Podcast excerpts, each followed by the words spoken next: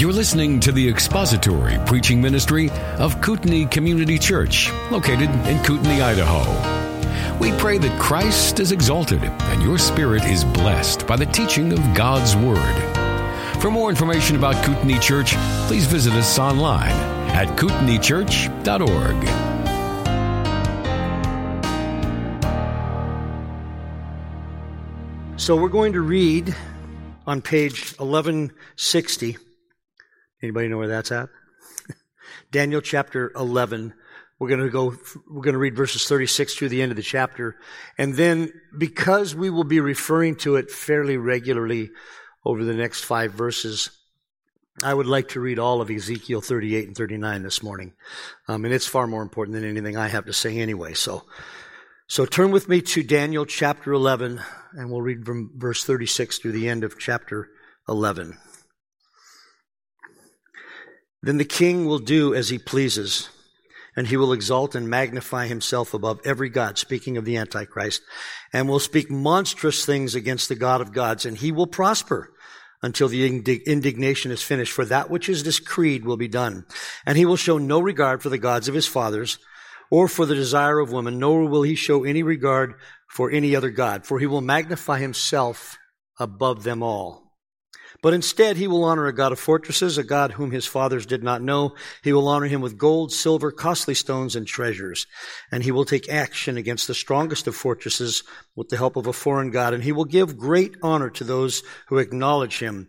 And he will cause them to rule over the many and will parcel out land for a price. And at the end time, the king of the south will collide with him, and the king of the north will storm against him with chariots, with horsemen and with many ships. And he will enter countries, overflow them, and pass through. He will also enter the beautiful land, and many countries will fall, but these will be rescued out of his hand, Edom, Moab, and the foremost of the sons of Ammon. Then he will stretch out his hand against other countries, and the land of Egypt will not escape.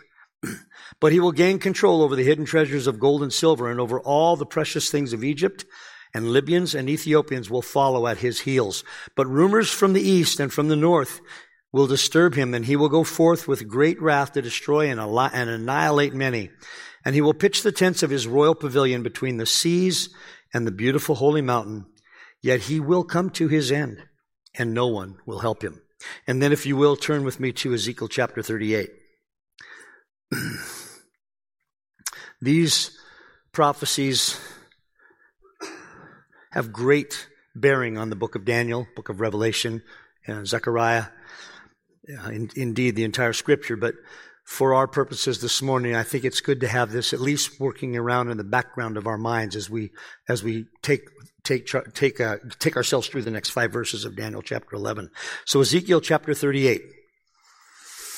And the word of the Lord came to me saying, Son of man, set your face toward Gog of the land of Magog and the prince of Rosh Rosh, Meshech, and Tubal, and prophesy against him, and say, Thus says the Lord God, Behold, I am against you, O Gog, prince of Rosh, Meshech, and Tubal, and I will turn you about and put hooks into your jaws, and I will bring you out and all your armies, all your army, horses and horsemen, all of them splendidly attired, a great company with buckler and shield, all of them wielding swords.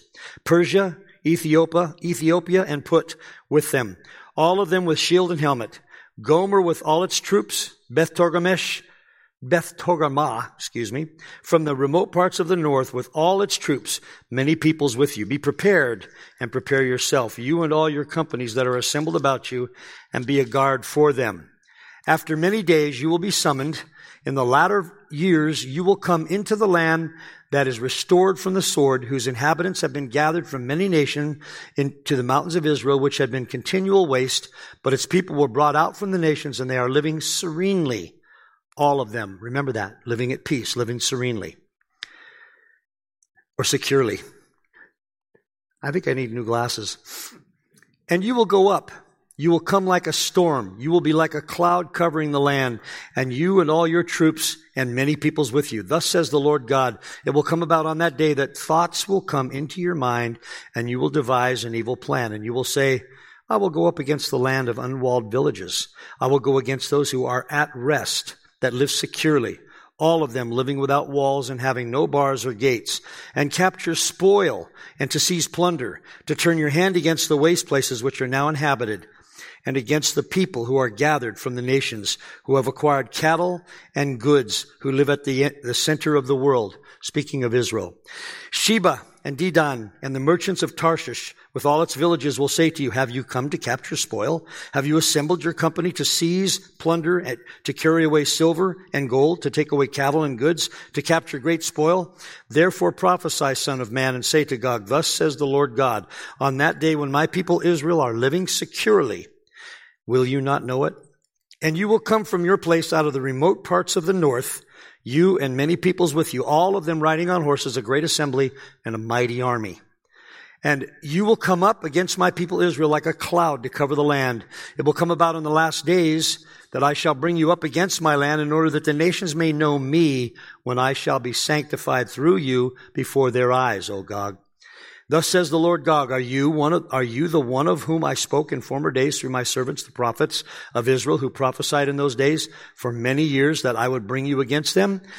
And it will come about on that day when Gog comes against the land of Israel, declares the Lord God, that my fury will mount up in my anger. And in my zeal and in my blazing wrath, I declare that on that day there will surely be a great earthquake in the land of Israel. And the fish of the sea, the birds of the heavens, the beasts of the fields, the, the beasts of the field, all of the creeping things that creep on the earth, and all the men who are on the face of the earth will shake at my presence. The mountains will also, also will be thrown down. The steep pathways will collapse and every wall will fall to the ground. And I shall call for a sword against him on all my mountains, declares the Lord God. Every man's sword will be against his brother, and with pestilence and with blood I shall enter in ju- into judgment with him, and I shall rain on him and on his troops, and on the many peoples who are with him, a torrential rain with hailstones, fire, and brimstone.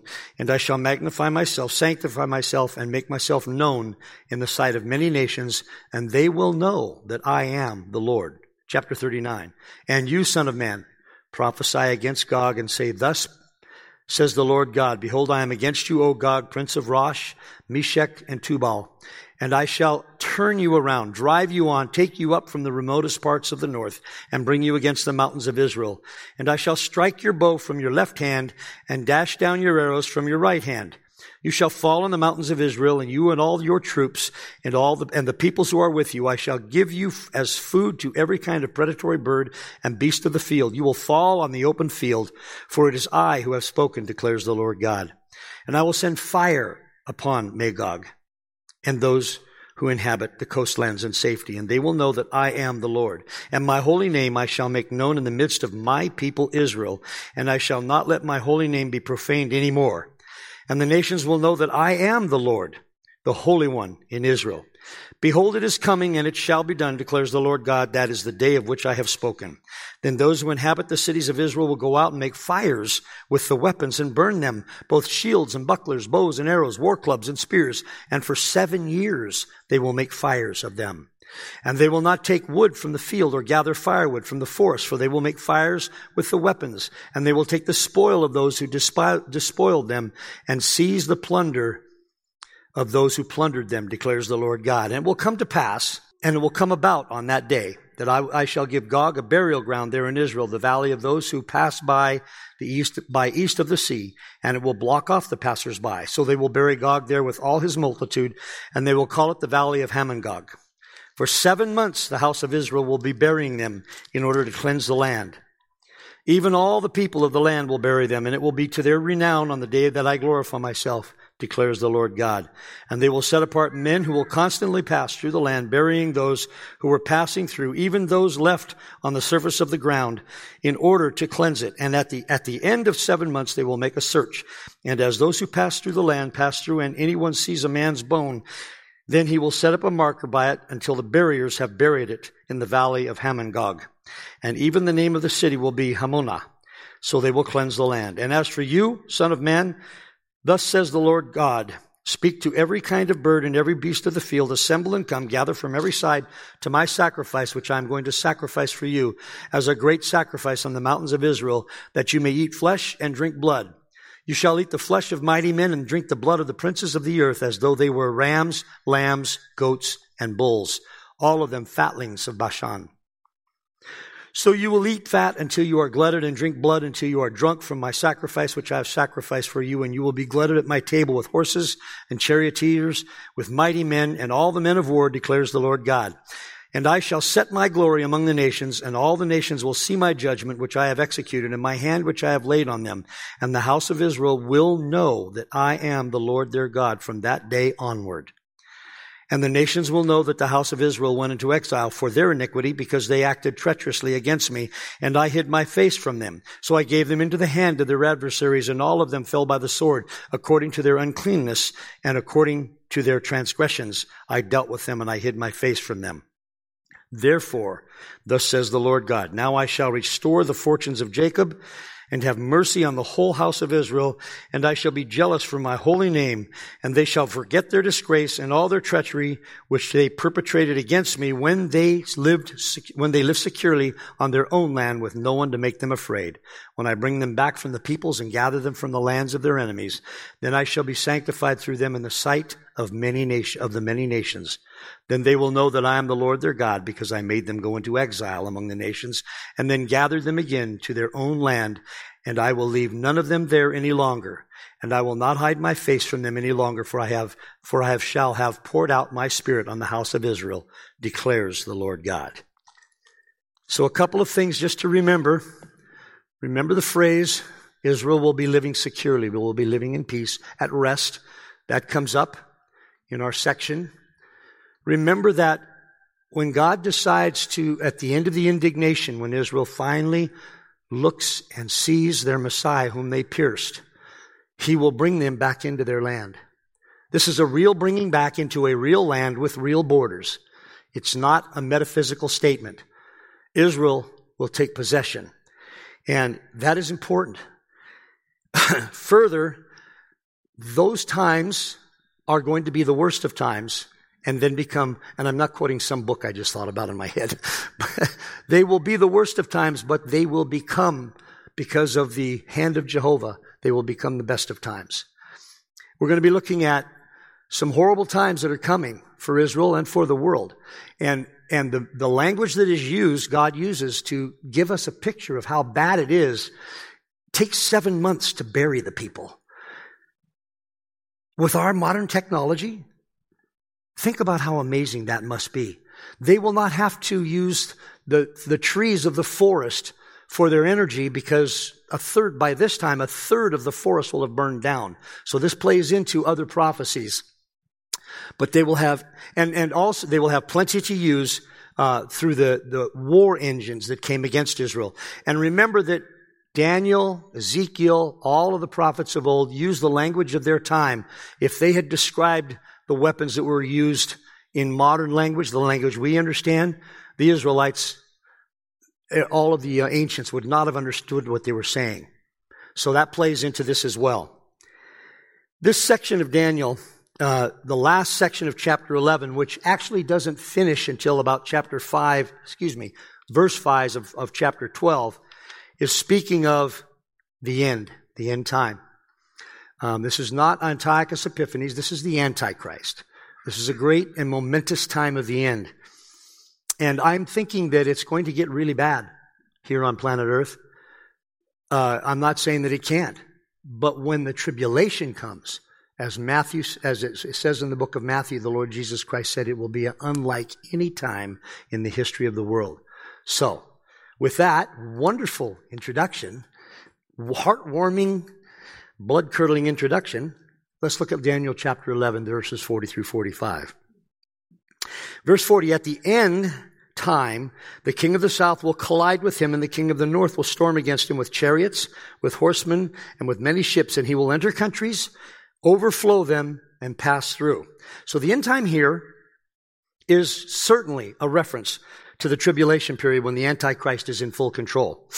The reference here to the king of the south and the king of the north are new and have not been used in this section referring to the Antichrist thus far. The king of the south previously referred to the Ptolemaic or Egyptian forces, and the king of the north referred to the Seleucid or for modern purposes we call it the Syrian forces.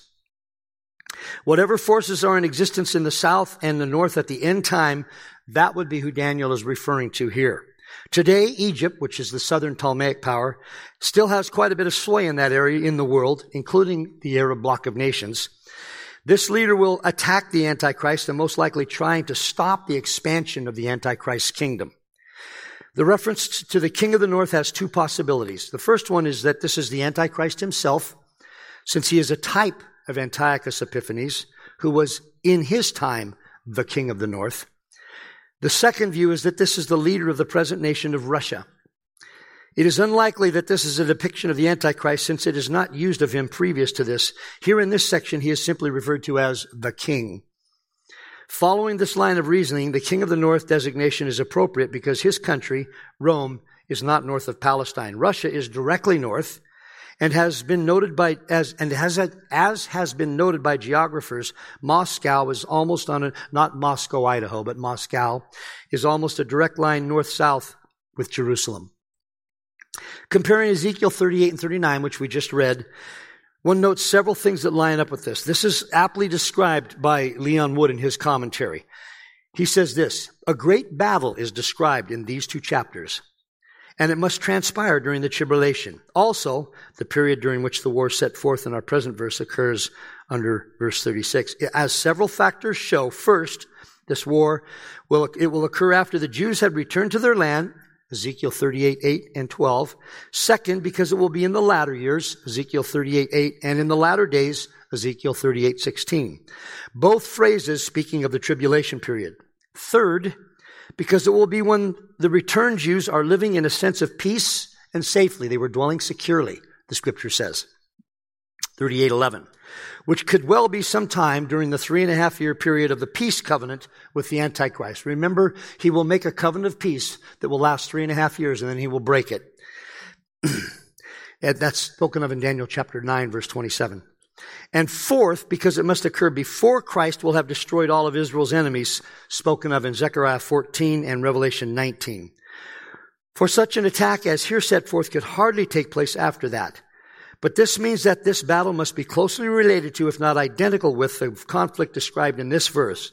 That's the battle, in Ezekiel 38 because this conflict too must be near the midpoint of the tribulation week, since the following verses in Jan- Daniel 11 tell of the Antichrist moving on into Palestine after this battle. And the two battle and two battles totally different could hardly transpire in so short a time and in the same general area. So the, the Ezekiel 38, 39 battle also involving the Jews as noted. A close relation or identity between the two battles is argued also by the fact that a conflict in which a large nation like Russia would come against Israel when the Antichrist had a covenant with her, coming from Daniel 9:27, is hard to imagine unless the Antichrist would become involved, at least to protect his own interests. The king involved in the battle of Ezekiel 38 39 can properly be identified with the ruler of Russia because his domain is said to be Magog, Rosh, Meshech, and Tubal, verses 2 and 3 of Ezekiel 38. The names of peoples in the Old Testament time living in northern Mesopotamia and the Caucasus region of present day Russia. who, who, it is commonly accepted, migrated north into Russia to make up much of its populace. The identification is likely also because the country of this king of Ezekiel 38 and 39 is described as being in the uttermost parts of the north. 38, 6, 15, and 39, 2. Identifying him, him with the north, even far north, in view of the uttermost parts, where Russia is. The stress on the north, it should be noticed, accords well with the thought and the designation of our verse, King of the North. A factor which argues for an identification of this northern king of Russia with the king of North, the north of our verse is that this northern king allies himself with Persia, Ethiopia, and Libya, which is put put in the biblical text. Verses, five, verse 5 of Ezekiel 38. And also in verse, chapter 30, verse 5, and in Nahum, verse 3, chapter 9. He identifies him, he allies himself with Persia, Ethiopia, and Libya in this battle, and these countries could represent the same Arab bloc of nations as possibly led by the king of our south, of the king of the south, as our text noted. So Wood also demonstrates that the grammar of this text points to the Antichrist that these two kings of the north and south come against The north and the south come against the Antichrist. He says this, to these two argu- to these arguments, two others of a different type may still be added. One is that on the basis of grammar, it is to be expected that the him of the phrases with him and against him of this verse should refer to the same person, which is true if both are taken in reference to the Antichrist. If they are, however, the sense of the verse forbids that he be identified with the king of the north. The other is that an identification of this king of the north with a Russian ruler makes good sense and fits contemporary history. Remember what we have talked about before.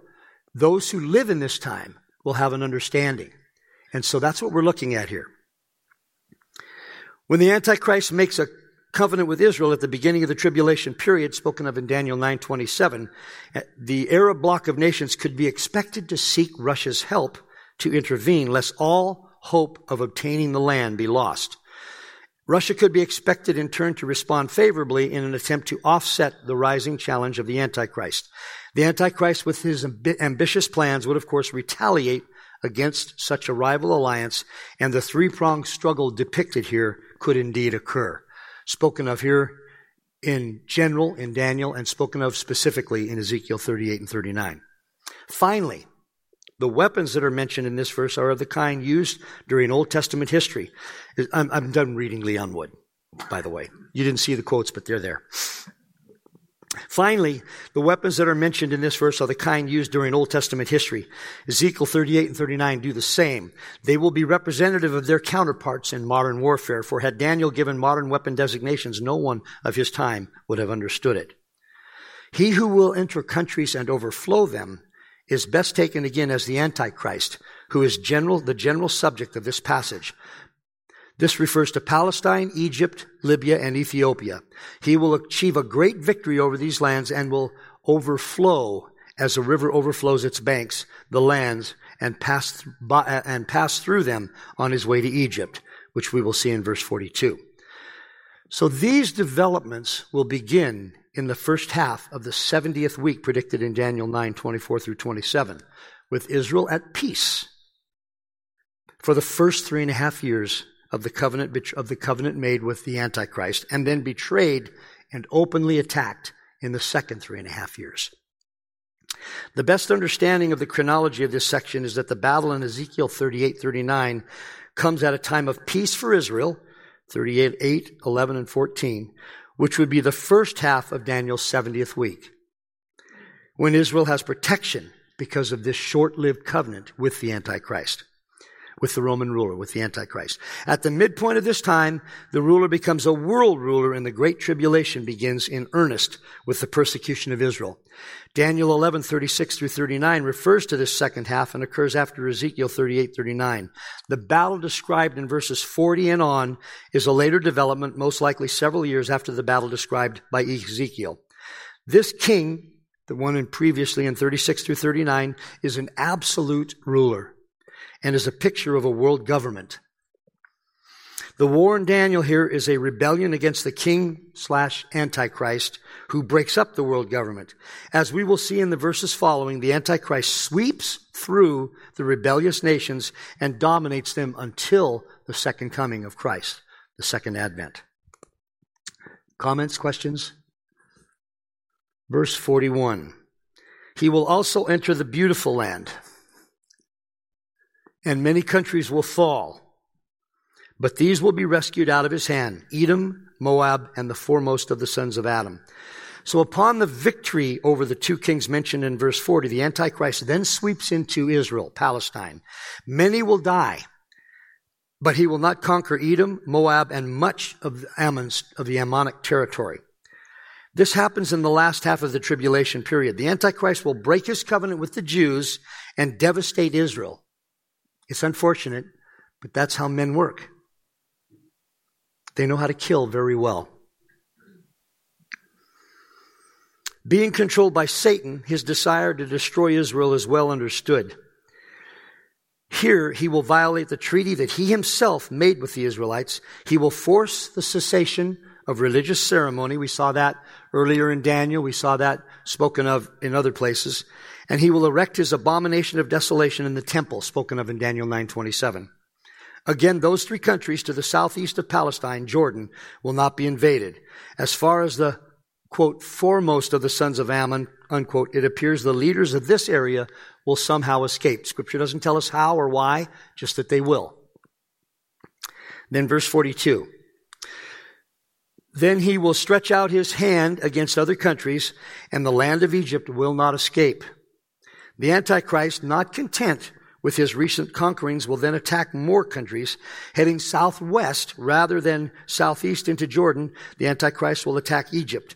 If this is the king of the south spoken of earlier, this country will have already been subdued, and it will remain for the Antichrist at this time to simply take possession of the country. Egypt will not be so fortunate to escape as the three countries mentioned in verse 41.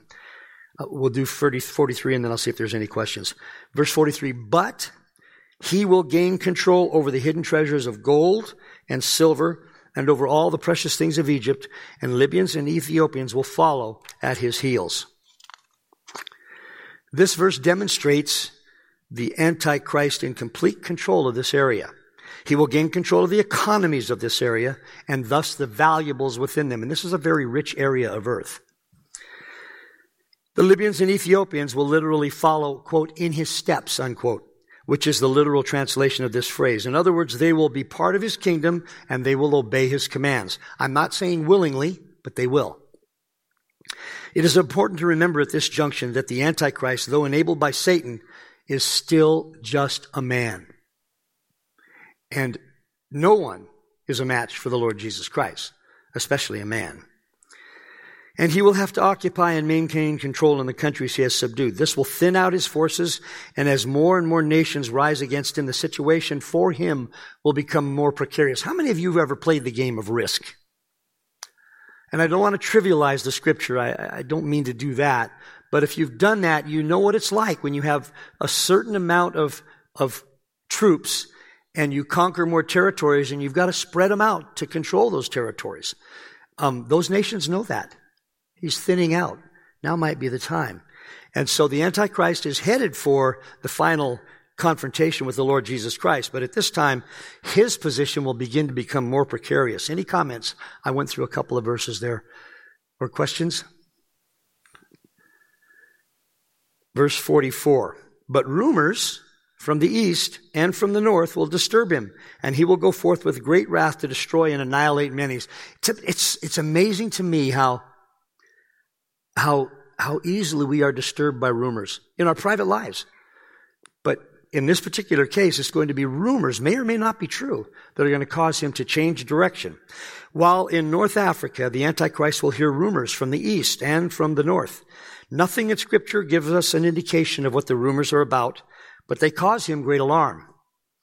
Some believe that this is the invasion of a 200 million man army from the east mentioned in Revelation 9:16 coming to challenge his world leadership. 200 million men. That's a relatively large army. The United States Marine Corps is about 180,000 do the math. Yeah. 200 million men. Okay. Others believe it is only murmurs from Palestine indicating that the garrisons he left there to control that area have come under attack. At any rate, he returns in great, great fury and annihilates the cause of the rumors. This indicates that the 200 million man army interpretation is most likely unlikely. I'm not saying it's not, it's false. I don't know, but it's unlikely. It is very reasonable to postulate that he could put down a, an uprising of the Jews in Israel which is what I think it more likely is. Is a, the Jews do not like this. They do, they have never liked being subjugated. None of us like being subjugated, and it's likely. My view is that there was an uprising, and he puts it down. Any questions before we hit this last verse? This is going to take a little bit of time. Okay, verse 45. He will pitch the tents of his royal pavilion between the seas and the beautiful holy mountain. Yet he will come to his end, and no one will help him. Now, Jenny, you write books. Would you call that an anticlimactic ending to that chapter? He, no one will help him. It'll be all over for him. Next chapter. I mean, I read that and I read it again. I read it again. I said, God, really? well, scripture is specifically what we need to know. So this is what we need to know. And I got to thinking about it. The comparison between the power of Jehovah God and man you can't compute the ratio because it's infinite to whatever men think they have. And so it's actually a good ending. The Lord just takes care of it. Achieving complete subjugation of Palestine again, the Antichrist will be able to put his headquarters wherever he wishes. The mountain indicated is most likely Mount Zion, where the temple was located. The seas are most likely the Mediterranean and the Dead Sea. Zechariah 14:2 indicates that he will bring the destruction of Jerusalem, having brought also death or captivity to a huge number of the inhabitants of the land. I think in one of the, well, we'll see it later on. We see how many of the, of the Israelites are killed, and it's millions. Millions of them die. Zechariah talks about two thirds of them.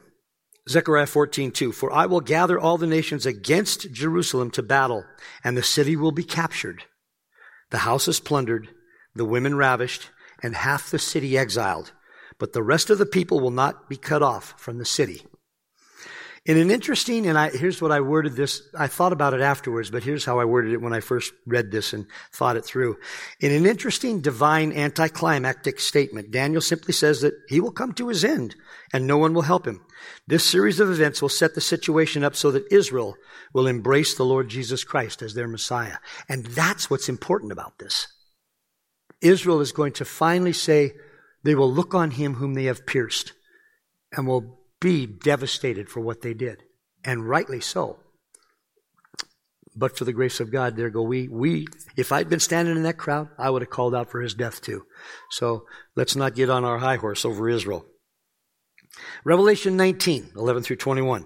And I saw heaven open and behold a white horse and he who sat on it is called faithful and true. This verse chokes me up.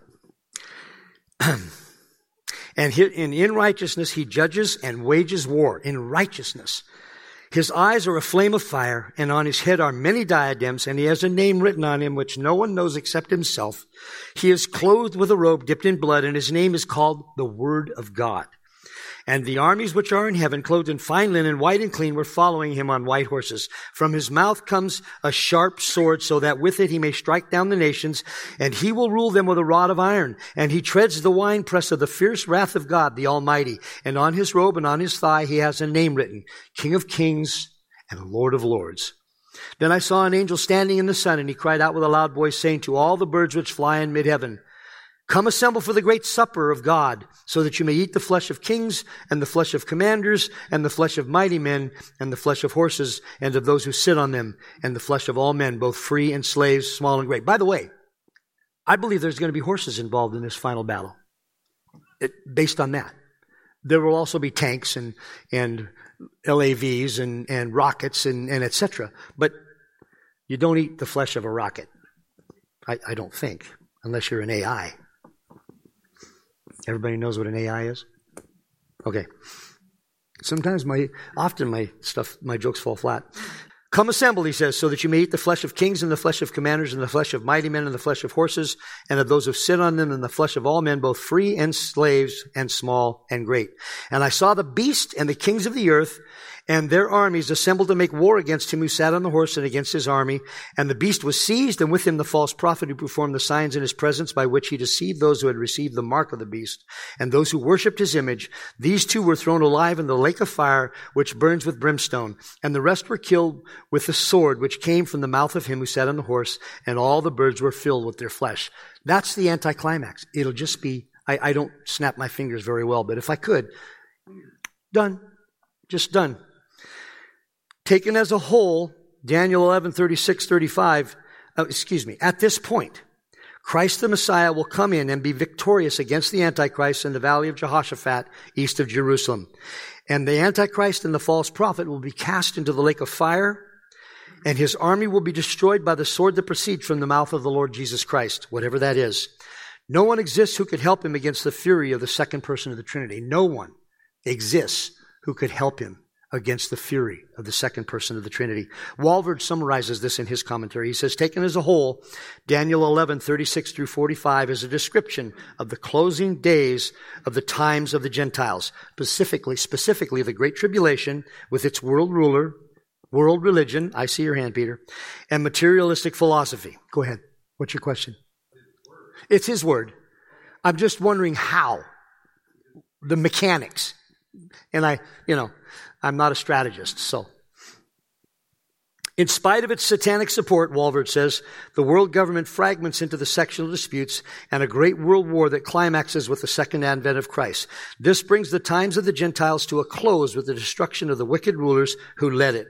Further details are added in the next chapter. That will be chapter 12, which is a short chapter, but just a marvelous chapter. It's the best chapter in the Bible. Well, no, 11 is. That's where we're at. To put this into something of a final summary, um, i am going to use a detailed paper that was not, not the whole paper, but uh, excerpts from a detailed paper which was put together by Dr. Thomas Ice. So Israel has been restored from the sword, Ezekiel 38, 8, 8. This would refer to Israel's defeats in AD 70 and in 135, 36 when the diaspora began, the diffusion began. They will be living securely in the land when the invasion takes place, 38, 8, Ezekiel.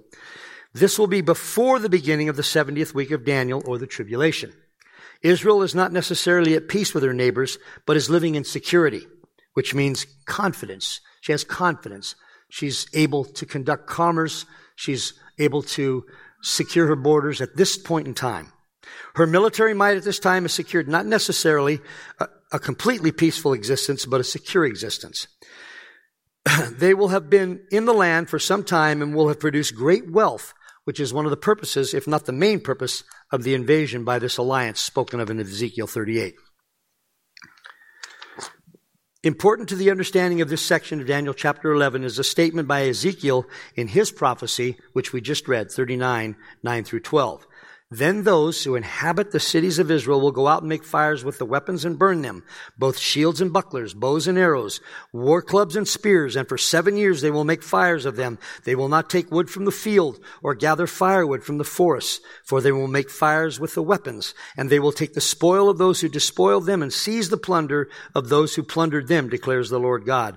On that day, verse 11, I will give Gog a burial ground there in Israel, the valley of those who pass by east of the sea, and it will will block off those who would pass by. So they will bury Gog there with all his horde, and they will call it the valley of Hamongog.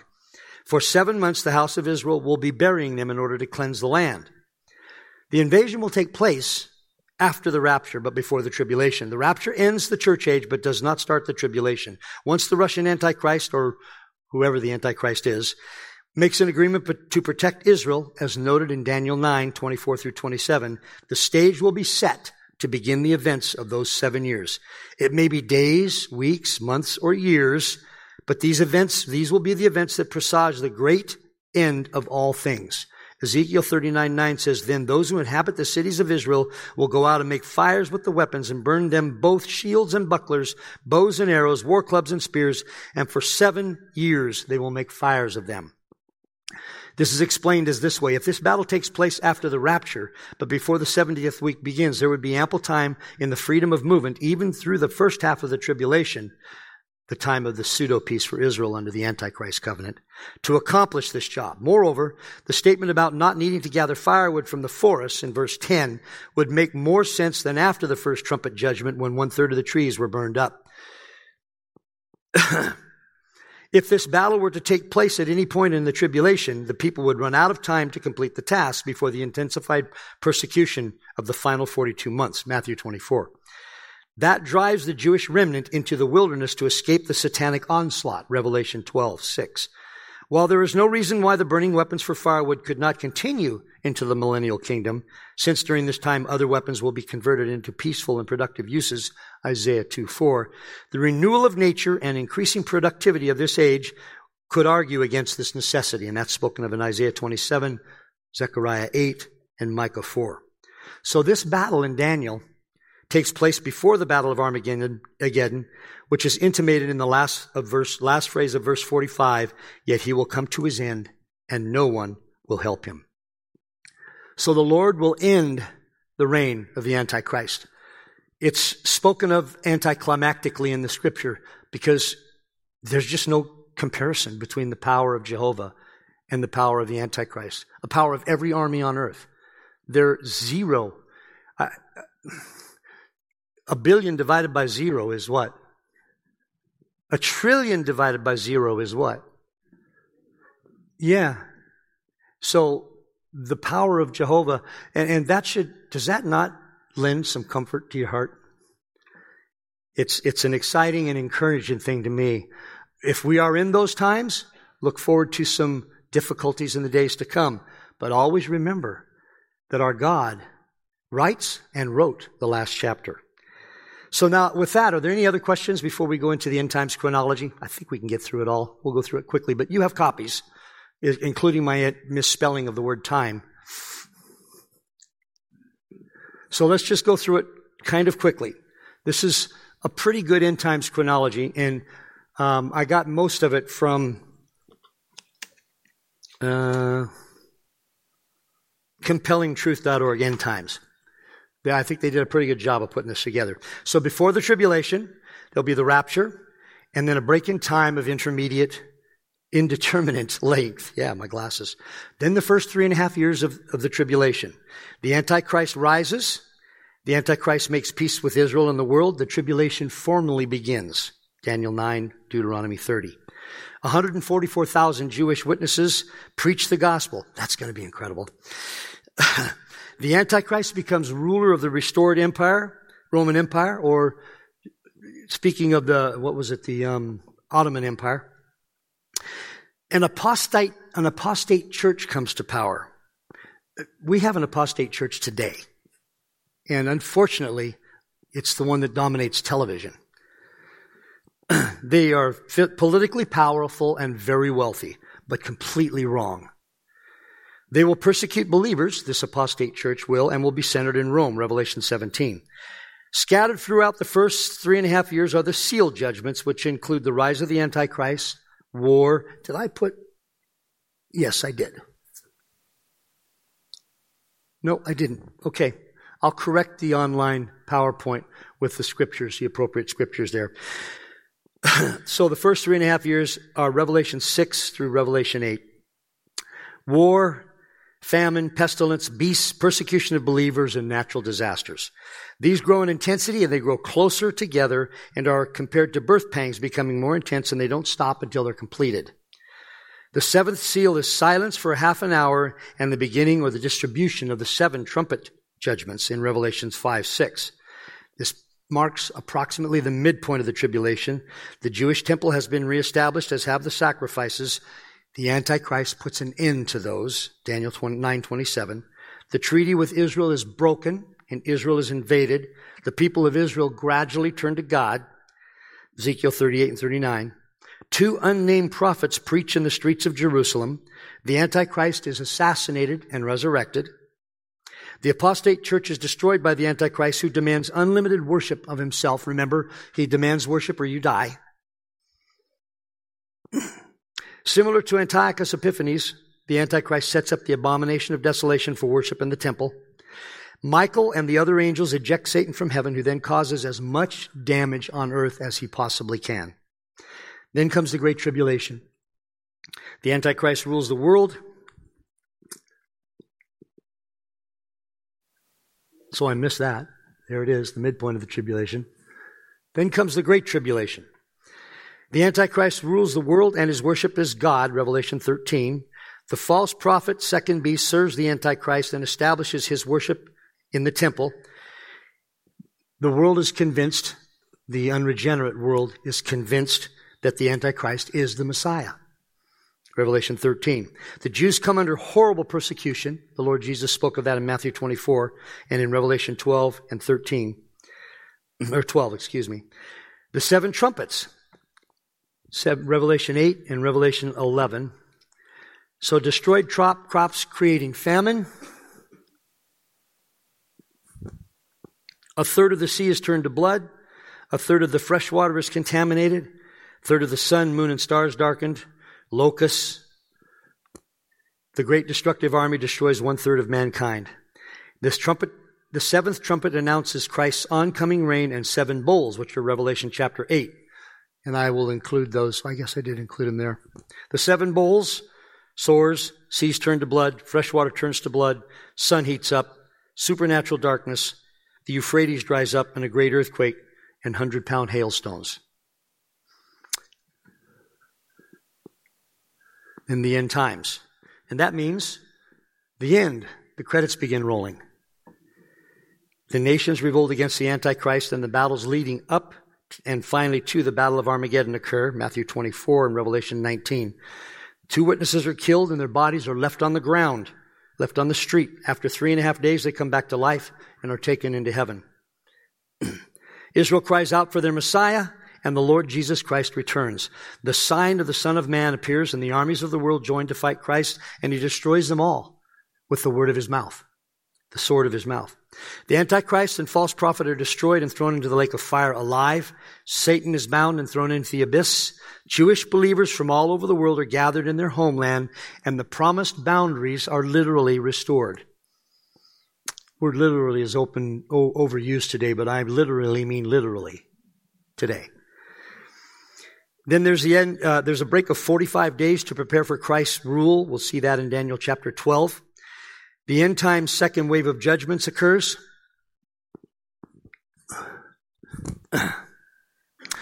Tribulation, surviving Gentiles grab, gathered near Jerusalem and separated into sheep, which will go into the millennial kingdom as mortals, and goats who are sent to hell, Joel 3, Matthew 25.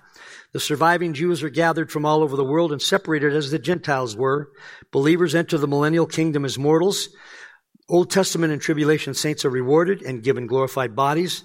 And then in the end times, the millennial kingdom occurs, which is a literal thousand year kingdom. There I use that word again, but spoken of in scripture as a thousand years. Revelation 20 fulfills the promises made to Israel and establishes Jesus' dominion and sovereignty over the entire earth. Genesis 17, Isaiah 11, among others. Non-Jews are divided into nations with Jesus as their benevolent ruler Disciples that were martyred for belief in Christ during the tribulation are given positions of leadership. With Satan bound and Jesus ruling, righteousness, peace, and joy abound. How else, what, how, what other could it be? Temple is rebuilt to greater glory than ever with sacrifices commencing as a memorial to Jesus' sacrifice. There's no need for sacrifices. His sacrifice was once for all, as it ta- teaches us in Hebrews. The curse on earth is lifted. There's peace in the animal kingdom, flowering deserts, no more sickness. Tribulation survivors will live long, marry, and have children. Those resurrected will live forever with glorified bodies. Then there's the last battle, the end times last battle. Satan is released from the abyss and gathers people. I mean, what's with this guy? I mean, that's pride. And, and it's, it's a horrible thing. He gathers people to rebel against God. There's a short war. I don't know how short, but I'm thinking it's going to be really short. After which Satan is thrown into the lake of fire and his human army is killed. And then the final judgment, Satan and fallen angels are cast into the lake of fire forever. The heavens and the earth are destroyed, the great white throne judgment in which all unsaved, having not been found in the book of life nor the book of works, will be thrown into the lake of fire, which is the second death. And then finally, eternity, the end times, eternity. New heaven and new earth are created for God, by God for believers to live for in eternity. There's a 1500 mile cubed Jerusalem city. That's even bigger than Chicago, I think. Yeah. Home to the Trinity, the angels, and the saved. No sin, no death, and finally, unhindered fellowship with Yahweh. So, brothers and sisters, it's the time's coming. The beautiful time is coming. And it getting there will see some difficulty. But everything is planned precisely by Yahweh, by the sovereign God of the universe. There are no mistakes. Everything in Scripture will play out exactly as it has been portrayed. And that word that comes from that sword that comes from Christ's mouth, as Peter pointed out, that sword, the Word of God, will have complete victory over everything. Thank you for listening to the latest podcast from Kootenai Church. If you'd like to learn more about Kootenai Church or to donate to our church ministry, you can do so online by visiting kootenaichurch.org. We hope you enjoyed this podcast and pray you'll join us again next time. Once again, thank you for listening.